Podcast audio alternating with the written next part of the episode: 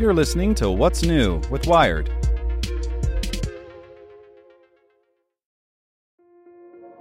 This episode is brought to you by Kia's first three row, all electric SUV, the Kia EV9, with available all wheel drive and seating for up to seven adults. With 0 to 60 speed that thrills you one minute and available lounge seats that unwind you the next. Visit kia.com slash EV9 to learn more. Ask your Kia dealer for availability. No system, no matter how advanced, can compensate for all driver error and or driving conditions. Always drive safely. Without the ones like you, who work tirelessly to keep things running, everything would suddenly stop. Hospitals, factories, schools, and power plants, they all depend on you. No matter the weather, emergency, or time of day, you're the ones who get it done. At Grainger, we're here for you with professional grade industrial supplies. Count on real time product availability and fast delivery. Call clickgrainger.com or just stop by. Grainger for the ones who get it done. Here's today's spoken edition of Wired. There's something about Nintendo's Switch that's immediately fun. It's exciting in general to get your hands on a gaming machine for the first time, as I did this morning in New York at Nintendo's first big Switch preview. But it's doubly fun because Switch, coming March 3rd for $299, is so unique. At its core, it's a tablet with a 6.2 inch screen. That's a little bigger than an iPhone 7 Plus. You can slip it into a dock that hooks up to your TV if you want to play on a big screen, or you can remove it from the dock, slide two Joy-Con controllers onto its sides, and enjoy a biggish handheld system. If that's too ungainly, pull out the controllers, flip out the kickstand, and put the tablet on a table so you can hold the controllers separately. The first thing you want to do is to start playing with it like you're five and just got a new Transformer. It might be even more fun than that. Sorry, Optimus Prime. You want to snap the Joy-Cons off, play for a while, and then snap them back on. You want to take the thing in and out of the dock, watching your game pops up on the big screen, and then the little one. I found all of these functions easy, intuitive, and painless. And that's great for Switch for many reasons. First, everyone wants to get excited about hardware. You want something so fun to mess around with that it immediately makes people think, I gotta have it. And that's incredibly important to the success of a new console because you're asking people to spend hundreds of dollars on what amounts to a promise. There might not be many games yet, but buy this and there will be some later. And that leads us to the second reason Nintendo is lucky the Switch hardware is so much fun. Because it um, doesn't really have many games. The big gun is The Legend of Zelda Breath of the Wild, the open world adventure launching alongside the system March 3rd. This is identical to the version launching the same day for Nintendo's Wii U. To really drive that point home, Nintendo showed the same Zelda demo seen on the Wii U last year at E3.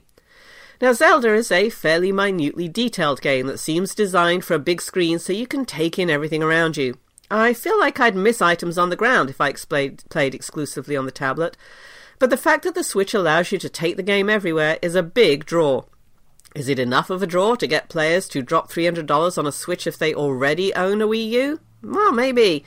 If Zelda isn't your thing, it's tough to say what might motivate you to buy a Switch. Nintendo's other big launch title is 1-2 Switch, and it's a typical Wii type product, a collection of motion controlled minigames to play at a party. You can pretend to hit each other with swords, pretend to quick draw pistols, and pretend to milk a cow.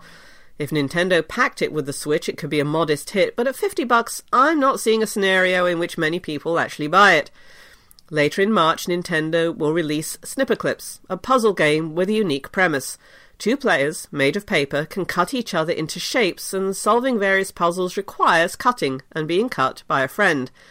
Each of you uses a Joy-Con to control the action. Turn them horizontally, and you can use them like a tiny Super Nintendo controller, with a single stick, four face buttons, and two shoulder buttons. This is not as uncomfortable as you'd imagine, at least for a game like this that's more about thinking fast than finger motions. Even when you include games from other developers, Switch won't have much at launch, just five games on day one and four more in the rest of March. Most are multi platform titles. Do you really need a new piece of hardware in 2017 to play the latest Just Dance game from Ubisoft? Or Activision's Skylanders? It's a tough sell based on the lineup alone.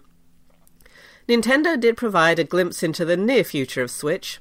Arms, a title slated for spring, is a boxing game in which each character's arms stretch an absurd amount. You punch with the motion controllers, then twist your punches in midair to ensure they hit your opponent on the other side of the ring. I found the visual style appealing, bright and cartoony in an anime nerd way, not a Barney the dinosaur way. Obviously, it gets annoying punching the air for longer than a few minutes, but Nintendo says it'll have a buttons only control option as well. Splatoon 2 doesn't change much about the winning formula that made this paint splattering shooter game out of Wii U's bigger hits. It pretty much looks exactly like the Wii U game, with extra features like new guns, new maps, and new special moves. It'll offer a single player mode alongside multiplayer mayhem, but Nintendo wasn't talking about the solo adventure today, it's slated for a summer release. I also played Mario Kart 8 Deluxe, another upgraded Wii U game. It offers some new characters, like the Splatoon kids, new tracks, etc., but at its core, it's still Mario Kart 8. In fact, it's hard to miss the fact that Nintendo's first three big titles for the platform, Zelda, Mario Kart, and Splatoon, are upgraded Wii U games. We don't get to the truly original stuff until the holiday season, assuming Super Mario Odyssey doesn't get delayed, something I'm not willing to assume. Of course, Switch provides a key upgrade to any console game appearing on it. It's portable. Even in the case of something ubiquitous like Skylanders, this could make the Switch version more appealing than any other, because you can take it anywhere. To facilitate this, you can scan in all your Skylander figurines at home so you don't lug them around. In this case, I think the hardware may drive initial sales. Folks may buy it because the concept is so interesting, which may drive publishers to develop more games. But if Switch can't get a good jump out of the starting blocks, its paucity of games may be its biggest hurdle. This article posted by Chris Kohler for Wired. Hey, this is Andrew from the Spoken Edition team. I wanted to let you know that we just launched a new website at spokenedition.com. This new site has over 40 different shows from top publications around the web, all for free. So visit spokenedition.com, subscribe to a few new shows, and keep listening. Thanks. Without the ones like you, who work tirelessly to keep things running, everything would suddenly stop. Hospitals, factories, schools, and power plants, they all depend on you. No matter the weather, emergency, or time of day, you're the ones who get it done. At Grainger, we're here for you with professional grade industrial supplies. Count on real time product availability and fast delivery. Call clickgrainger.com or just stop by. Grainger for the ones who get it done.